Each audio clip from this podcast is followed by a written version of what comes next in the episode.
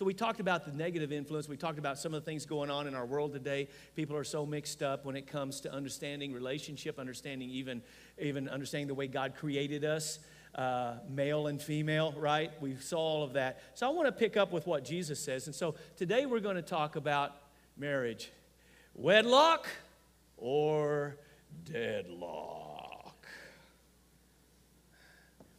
Okay, wedlock, what that means, and then deadlock. Um, any of you been married for very long, you're going to raise your hand if I asked you to and say, We've had some of both. Okay, okay, wait. Yeah, I didn't even ask you, and you're raising your hands. See, see how true that is, everybody? Amen. It's true. Now, I want to turn to Mark chapter 10 because this comes up. It comes up. Now, uh, this whole idea of marriage and divorce and all of that. Uh, so let's pick up with Jesus, okay? Here's, and, and we're, we're going to go into chapter 10, Mark chapter 10, um, and verse 1. If you're ready, it says, talking about Jesus, and he left there and he went to the region of Judea and beyond Jordan, and crowds gathered to him. And again, as was his custom, he taught them. So he goes down. Um, and he's in this area around the Jordan River and even goes beyond the Jordan, which would be on the other side, I take it on the east side of Jordan. And Jordan River, um, there's me in the Jordan River a while back, right? Look at that. I've got the gown. We're doing the baptisms there. I mean, that's the Jordan River. And so it would have been like on the behind me there, back over in there. That's where it was. So I thought I'd throw that picture up there because, you know, with the way the sun was that day and this white gown they had us wear, it really makes my hair look white and just I just I look far holier than what I actually am right there. There's no magic water there. The great thing about being a Christian is there may be there may be sacred places, but the truth is, in Christ, everywhere you stand is holy ground. No place is really any holier than any other. So, what I'm going to do is, here in a few weeks, we're still processing. We're going to try to get together and get some slides. And one of the Sunday nights, uh, when we get through the chosen Bible study here coming up in a few weeks, uh, we'll probably just have some food on a Sunday night and show some pictures and talk about it a little bit and see how many more of you guys might want to do a trip like this. But anyway, so that was that. All right, back to this. But I was just showing you the Jordan, right? Right? That was actually standing right there in it, right? It was. Um, so, so this is where Jesus uh, was around that area, and it says in verse 2 and the Pharisees came up in order to test him and asked, Is it lawful for a man to divorce his wife? there it is. Now, you got to understand something here.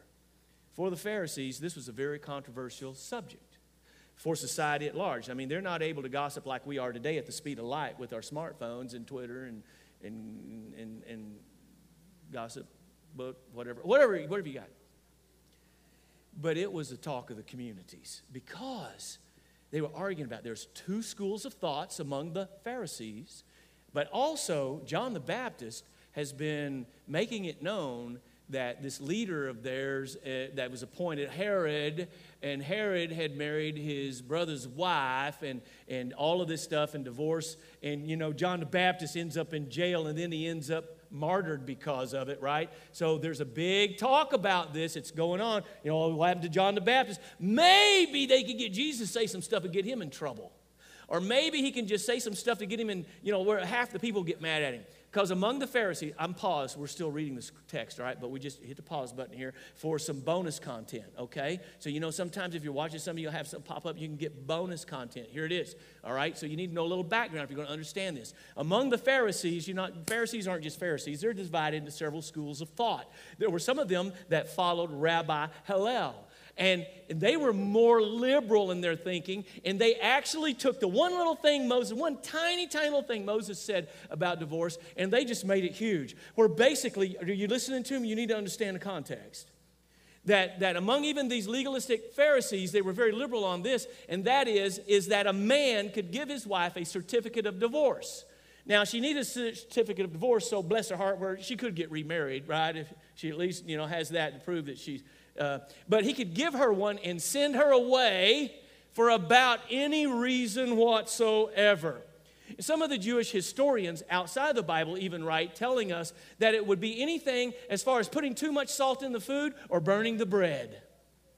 And you also need to understand that among the Jews, the woman had no rights whatsoever, that she had no say in it, that it was hard for her to leave a bad husband, but he would get rid of her. Now, here's what happened with a lot of the Pharisees. See, a lot of these Pharisees wanted to think that they were checking every box, that they were keeping the letter of the law on everything. They go through all the commandments, not thinking they'd broken any of them. Even when it came to adultery. Well, we're not adulterers. No, what they would do is if they saw another woman they wanted to get with, they just get they just send their wife away, and then they would uh, marry this woman. And so this is part of what's leading into Jesus' answer is that that's what man's doing, that's not what God's doing, and God's not recognizing these marriages, and you're living in adultery. So basically, you are adulterers. You just think you found a legal loophole to make you think you're not. Do you see that? So you have that school of thought. And then you have those that followed Rabbi Shammai, and he was very like, basically, there's no reason whatsoever and it was very so you have one extreme this way one extreme that way and i think part of what the pharisees were doing and you can study this out uh, about the different schools of thought there they were trying to get jesus uh, involved in this argument what the rabbis were saying and all of the stuff that's going on there's controversy jesus doesn't buy into it i look watch what jesus does so you ever notice when you ask him a question he just answers with a question have you noticed that so it says Jesus answered them, verse 3. What did Moses command you? What was it? So he asked them a question. Well, they said, Moses allowed a man, this is coming from Deuteronomy. I'm not going to take the time to turn there and try to dissect that because the sermon would last probably longer than you want it to, but we can come back to it sometime, okay? So it says, Moses allowed a man to write a certificate of divorce and to send her away. Get out of here, kick her out. Moses allowed that. So that's their thinking on that. Some truth to it, but we're not going to get into that right now, what Moses is actually talking about. But anyway, so verse 5 Jesus said to them, Because of your hardness of heart, he wrote you this commandment. But let's go back further than Moses. Y'all want to argue about did Moses mean this or did Moses mean that? Look what Jesus does. But from the beginning of creation, let's go back further than Moses. Amen. And he quotes from Genesis 2 that it says, God made them, and here it is emphasized again. Did you notice how often in the creation story this was emphasized of how God made human beings? How did God make them? From the dust of the earth, in His own image. He made them unique, but at every place He emphasizes here's how He made them male and female. For thousands and thousands of years, we understood that was the basic building blocks until now. And, and, and, and, the sad thing is, there's so many people that are growing up influenced by this that are genuinely going to have struggles with this. And, and if you believe the Bible, then you need to believe that God made you the way He made you for a reason. And I'm going to trust God with this, right? And God's going to guide me in this. It's tough being a man, it's tough being a woman, it's all tough. But there are people that are looking for answers and they're letting people tamper with their bodies and tamper with everything in their, in, in, within them. And, and, and they're not going to find the answers. And then they're going to end up with a high risk for all kinds of problems and cancer and who knows what else. But they're not going to find the satisfaction in the answers unless we just let God help us to become who He created us to be. But once again, I'm sorry I got off on that again because this is so tragic what's going on today. But he said, from the beginning of creation, God, from the beginning of creation, God made them male and female. Therefore, now he quotes again, verse 7 A man shall leave his father and mother and hold fast to his wife and the two shall become one flesh. So they are no longer two, but one flesh. then he ends with this. Here's what Jesus adds to it. This is what God does. Now you're talking about what y'all doing and how we're going to interpret. But here's what God does. Verse 9. What therefore God has joined together, let not man separate. This is what you're doing. But this was God's intent. This is what God's doing. I love it. So he doesn't jump into their controversy. He doesn't jump into putting their sides of which rabbi are you following. He takes them right back to the very scriptures that they would know by heart. And what does it say?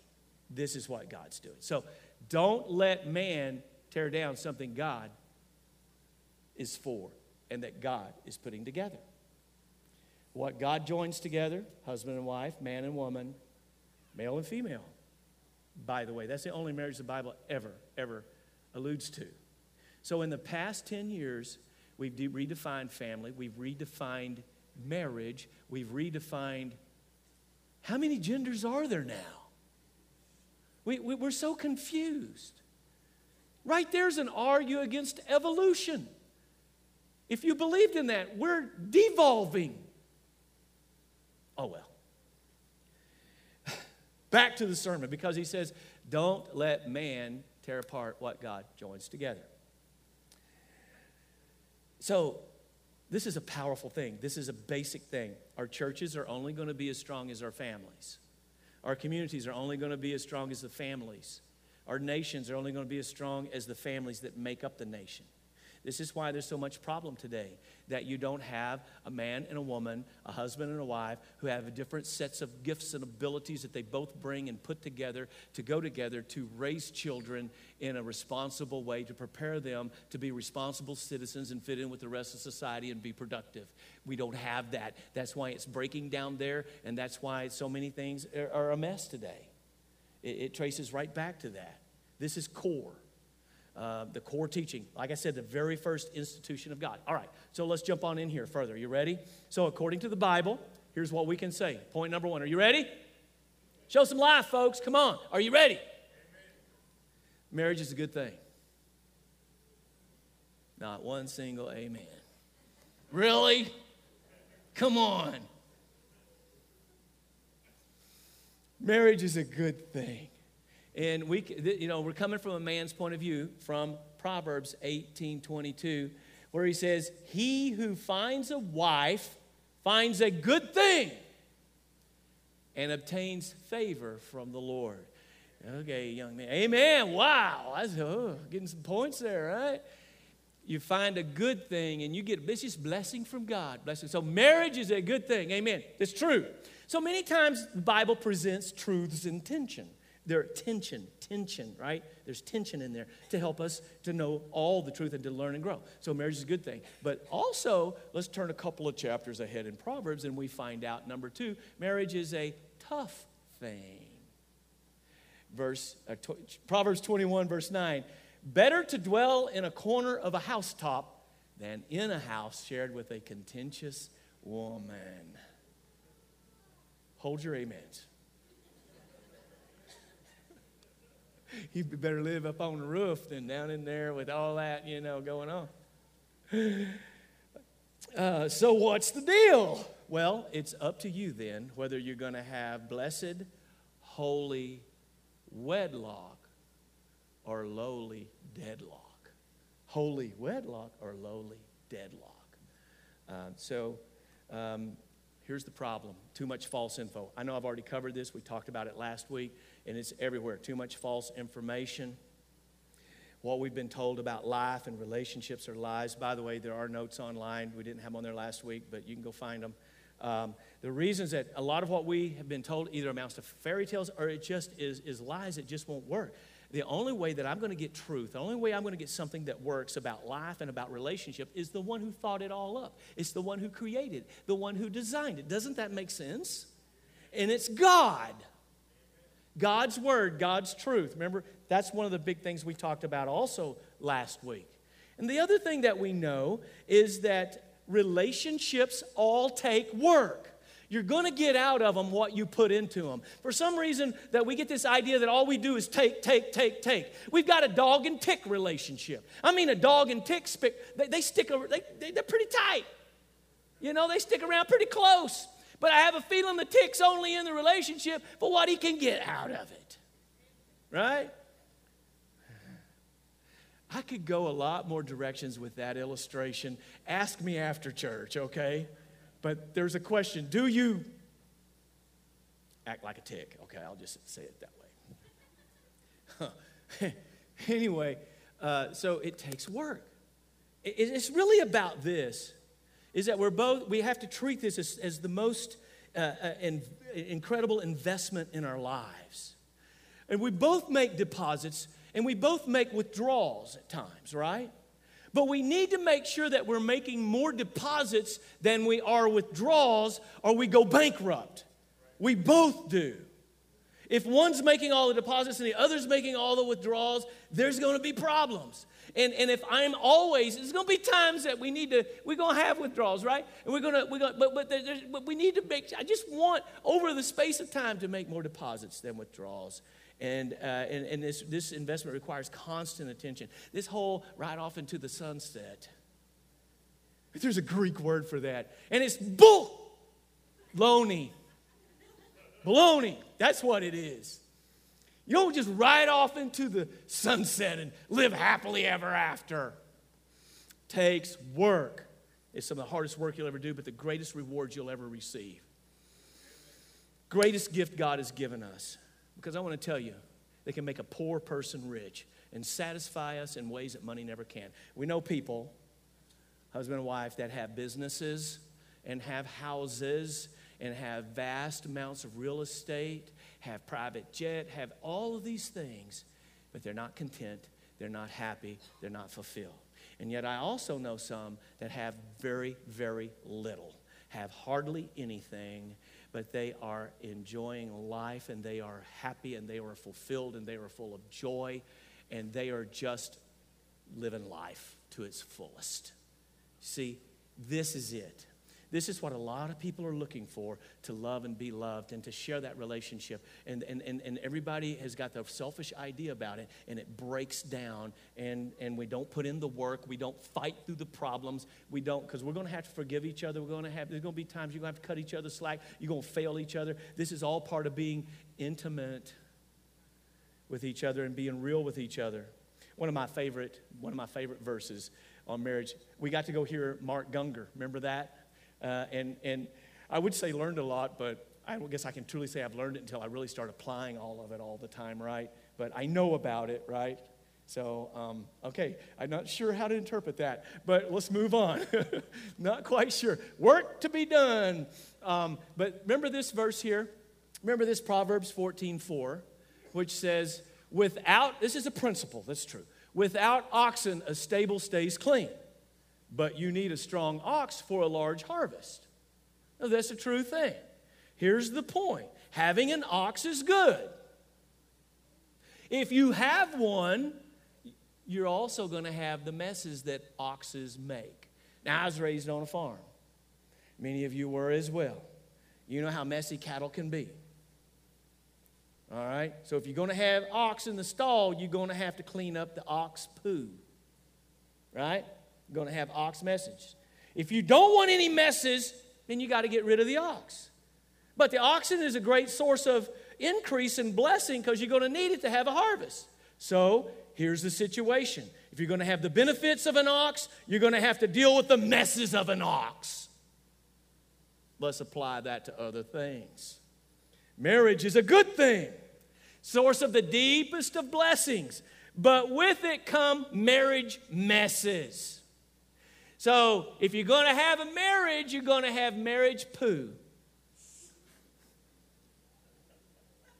You're going to have to constantly keep cleaned up. Right? It's just the way it is, just like having an ox in a stable.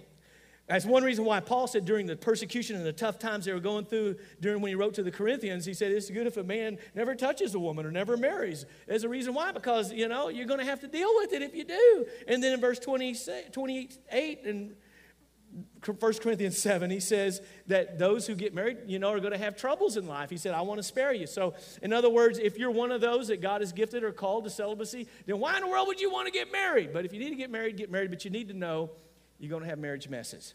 Uh, the alternative of being alone, if you're not supposed to be alone, is no cakewalk either, by the way.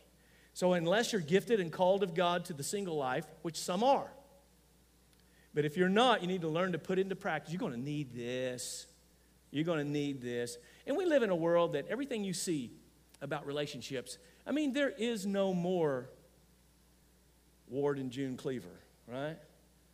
Everything is drama and, and nastiness and fighting. You just never even see it even modeled on TV or anywhere. And I know, you know, nobody's perfect and all that.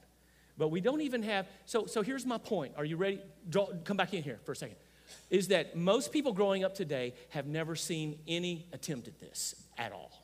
They've never seen it attempted. I'm saying the majority of people. They've never seen it. They've not been raised by a mom and a dad. They've never seen it as a, they've never seen marriage as a positive thing or a good thing because any marriage that they've ever seen in their own lives or in the lives surrounding them has been contentious and destructive and manip, manip, uh, manipulative. There it is. And I knew I'd get it. Uh, and, and just bad. So it's no wonder they, they're where they are, right? But see, what God wants to do is break that cycle, and there's going to be a generation of people that's never seen love. They've never seen true marriage. They've never seen true relationship. They've never seen how it works, but they're going to learn it because they're so desperate. They're going to come to Christ. They're going to get His love. And so you're going to need Jesus' love if you're going to keep loving your spouse because it's going to take that kind of love. It's got to be something supernatural, not just natural. And, but, but there's people that's going to, this is going to be a breakthrough, and it's going to start changing things in their family.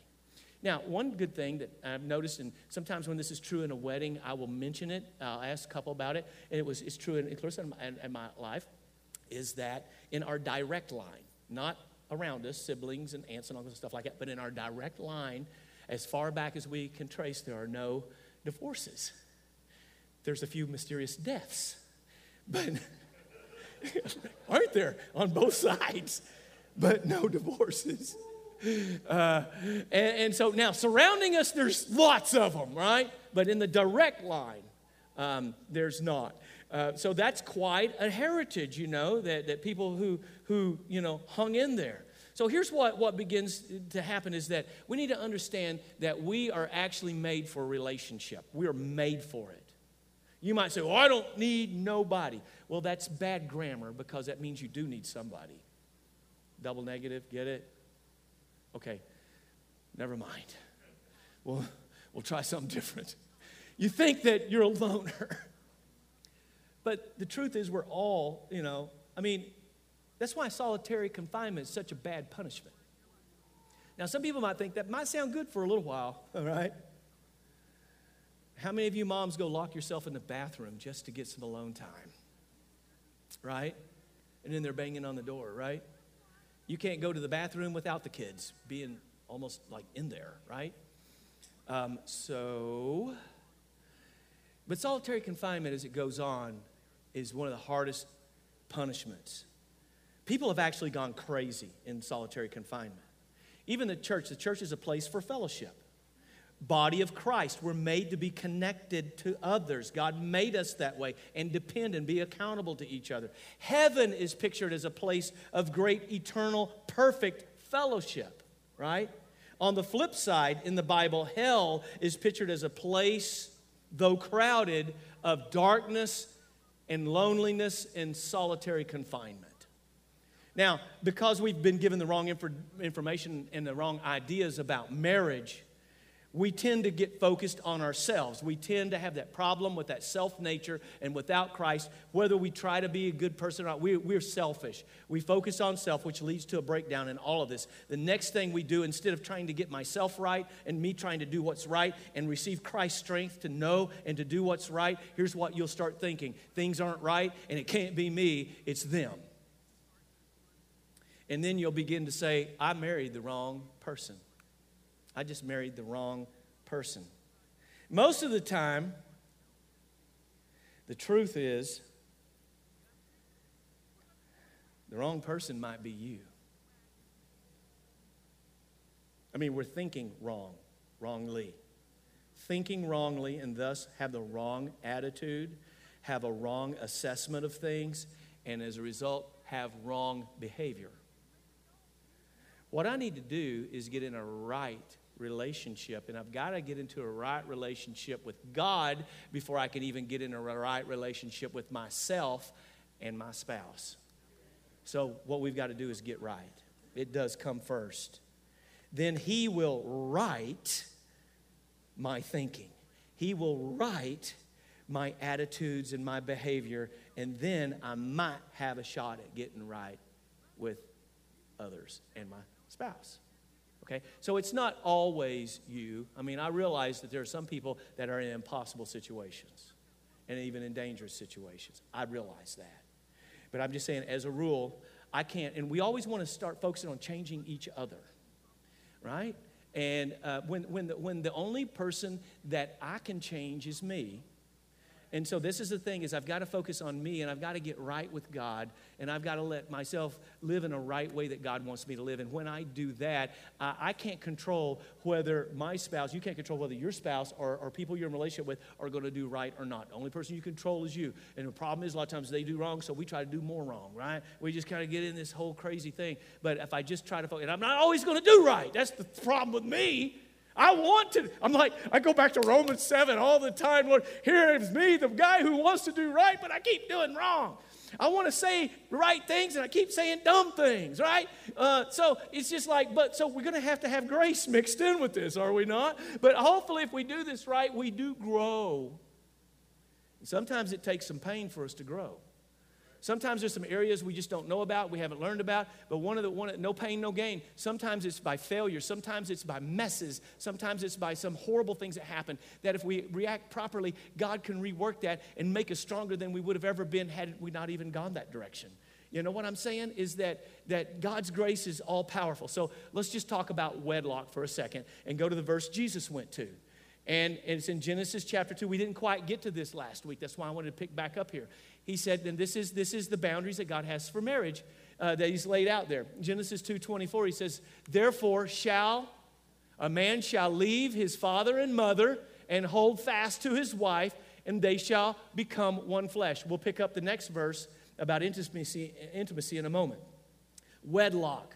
Now, wedlock, we talk about holy wedlock. Holy because God sanctioned it and set it apart, God created it. That's where the word holy comes from. Wedlock. Trivia time. It comes from an Old English word, two words in the Old English wed, which means to pledge, and lock, which means to give or sacrifice an offering. So it's all about pledging to sacrifice ourselves to each other wedlock. Okay.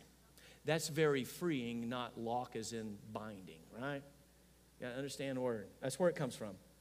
That's where it comes from. Now, as we go through this verse, leave father and mother, hold fast to wife, become one flesh, and well, let's just start there. So here we see these things. The first thing is severance. These are principles, and these aren't original with me. They've been taught for years. The first principle is severance. So this is basic. The first thing that has to happen is to leave father and mother. If you're not ready to leave father and mother, financially, emotionally, psychologically, mentally, spiritually, you're not ready to get married. I mean, I'm just kind of looking around. I'm not looking for approval because this isn't me. Don't get upset at me. This is the Bible. You'll get upset, get upset at the Lord God Almighty. Now, we're not to forsake our parents in terms of responsibility or in terms of loving them, but that we're no longer dependent upon them for the financial, emotional, uh, emotional spiritual support. We're going to be, have to be able to stand on our own two feet. Parents, are we making it harder or easier for our children to leave when that time comes. Because you do realize that part of being a parent is preparing them for the time that you let go. And if you don't let go, you will cripple them. You'll cripple their marriages, you'll, create, you'll cripple their relationships if you don't. Now, notice that God said this to Adam and Eve, a couple who had no parents and as of yet no children. So he was saying this to teach the generations to follow, correct? It begins with realizing that parenthood is that process of taking a child from complete dependence. They can't survive without you. And they know nothing of our rules, and they're, they're basically savages, is what they are. And you've only got a space of about 18 to 20 years to tame that savage and to teach them and to help them go from complete dependence to complete independence. It's a big task. It's the biggest job, it's the biggest responsibility, the most important ministry any of us have. Amen? Now, it's a process of feeding them responsibility. Every time we do things for them that they're capable of doing for themselves, we cripple them just a little bit. Uh, and sometimes the last thing to be broken is that psychological umbilical cord, right? That umbilical cord has not been cut. So, this is it. First thing is you've got to be willing to leave. Very important. You're going to have problems if you don't do that all right? Second thing is not just severance, but permanence. He talks about being joined uh, to hold fast, as it says here, to the wife, and the wife hold fast to the husband. the Old King James used the word cleave. It literally, the Hebrew word means to be glued, welded together. So that we leave and we are glued, welded together. It begins with a commitment to one another before God. This is a covenant before God. So then, if we're glued together, all of a sudden, divorce is not an option. We have to take the position that there is, right? This is what we try to do. There's only one way out of this marriage. One of us has to die. Till death do you part. So, so I think now someone said, we're both just trying to outlive each other. That was a joke, by the way. But if there's no way out, we learn to work it out. Our society is like, oh, if it don't work, just it's just like we pick up that habit in dating. Uh, you know, we want to date someone that makes me feel the way I want to feel about me and does for me and makes me, me, me, me. And as soon as you don't start doing things me for me and make me feel special, make me uh, have all the things, do all the things I want to do, then I'll dump you and find someone else. And then you do that and you do that. And the only problem is then finally you marry one and then you, you, you've got that habit already started. If everything's just not right, if everything, if things get too tough, if it's not the way me wants it, you, you, you, you try to find someone else. The only thing is, grass isn't even greener, is it? You think it's going to be. What was it, Erma Bombeck, that said the grass is always greener over the septic tank? Think about that. Here's what I find out people today divorce over petty things. And I've seen this among us through 33 and three fourths years or a half, whatever it is, is that there are people who have divorced over things that happily, the ones we would say are happily married, that they have gone through time and time again and overcome. You understand what I'm saying? People divorce over things that other couples experience too, but they overcome them and become stronger because of them. They work through them and work them out. And then they get the reapings of blessings from that. So there is permanence, severance, permanence, and then unity. They are one flesh. It's a unique term referring to the husband and the wife. Now, we are different. We're different. Isn't it amazing how God made us? I mean, physically, we're different. Think about it. Even nature testifies. We're made to go together. Right? Even nature tells you that physically. Have different parts. Don't look at me like that. Come on. We're made different mentally and emotionally.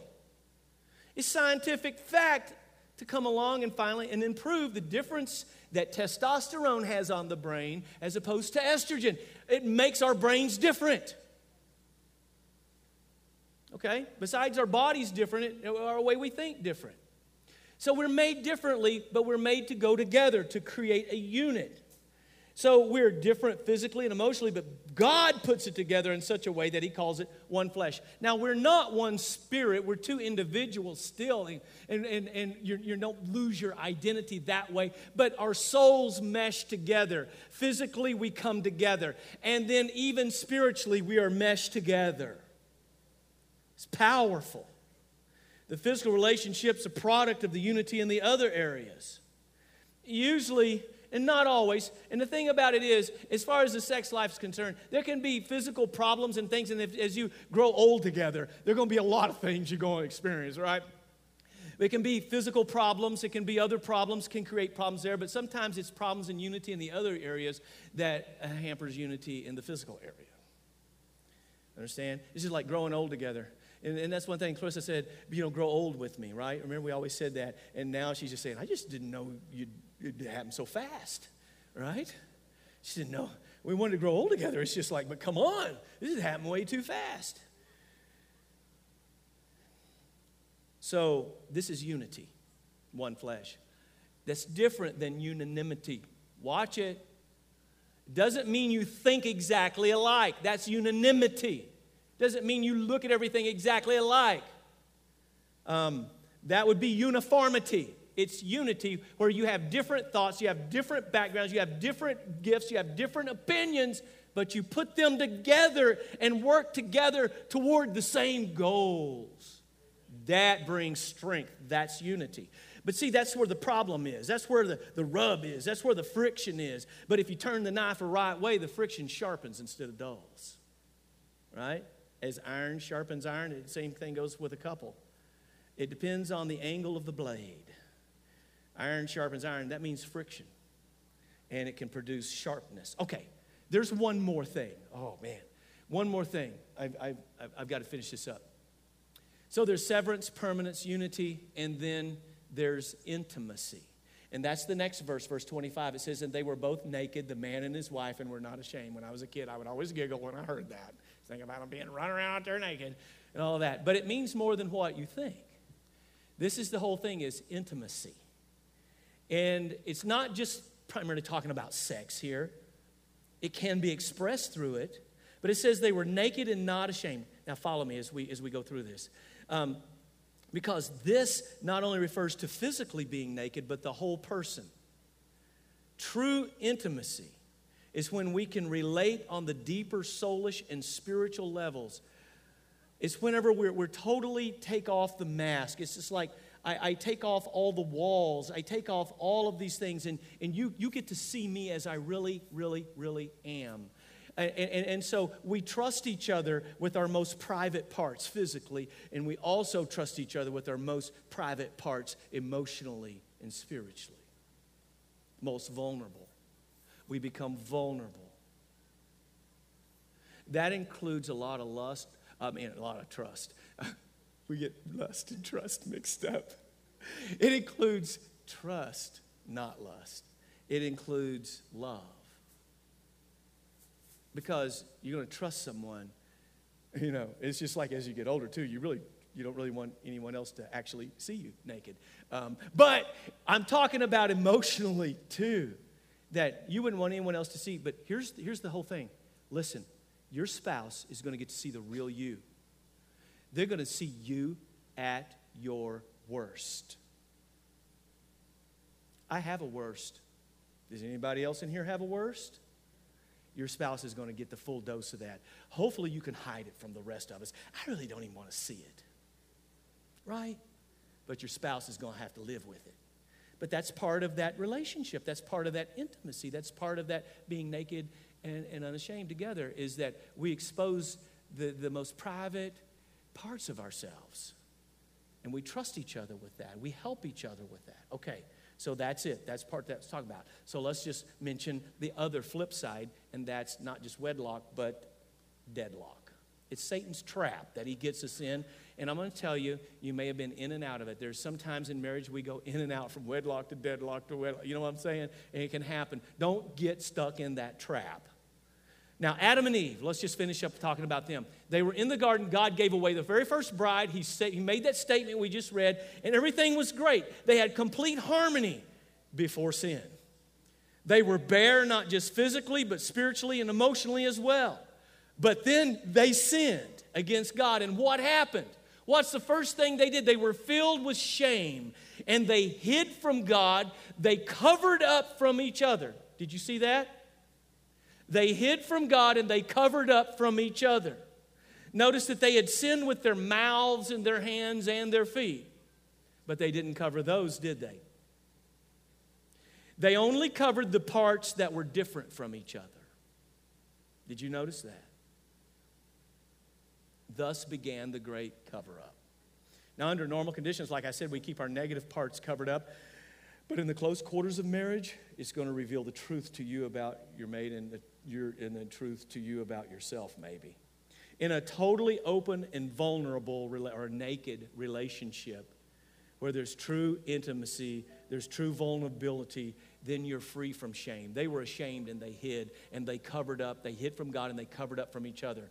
But, but in, in the right relationship, you can freely share that most hidden part of yourself. In marriage, God intended that we be totally bare before each other so that all the ways that we are unique and that we're different from each other can come to the forefront, and God works it together to make us each stronger and better. Sin changed our willingness to do that. In fact, when we see differences in our mate, we seek to change them. Sin changed all of that. Sin broke all of this apart. This is why we need Christ. This is why without Christ, you can only have so much affection and love for each other. You've got to have Christ to work in our hearts and to help us with this and to begin to undo what sin did. And that together we do what it talks about in Genesis five 5:1 he called their name man. He called their name the male and female. Adam and Eve he called their name Adam. They were such one that they could reflect the image of God that we can better reflect it together than we could ever do it apart so a successful marriage is not the result of marrying the right person or feeling the right feelings feeling the right emotion to make me feel the way I want to feel. Or even thinking, it helps to think the right thoughts, but it's not a result of just thinking the right thoughts. Or I'm going to tell you, even praying the right prayers. You can do all of that, and we still fail. Going along with those things, all those things can be great, but it's about not just praying the right prayers and thinking the right thoughts, but doing the right things even when we don't feel like it. Period. Obedience. Whew. Takes three to make a marriage. You've seen this before. Only God can make your marriage meaningful. This is the foundation for everything else. It's the dynamic of your personal relationship to Him that frees you up to develop a dynamic relationship with your mate. It takes two. It can't all be on you. You can't force this. You're only responsible for you. You got to let you got to let God deal with you and your spouse. But this is it right here. Marriage takes 3, doesn't it? So, it takes both doing this. But sometimes we find ourselves like this. We're kind of, God's involved, and we're, we're kind of in the same, you know, picture, all of us. But I want to try to get closer it doesn't happen. But if I focus on trying to get closer to God, and if my wife focuses on mainly trying to get closer to God, and we both move closer to God, look at the space between us, what happens? You see what happens in the triangle? As we both get closer to God, without even know, thinking about it, we're going to be closer to each other. So, a lot of times, not all the time, but a lot of times, if you're not right with your spouse, you might take a look at your rightness in your walk with God first. Yeah. Let's pray. Heavenly Father.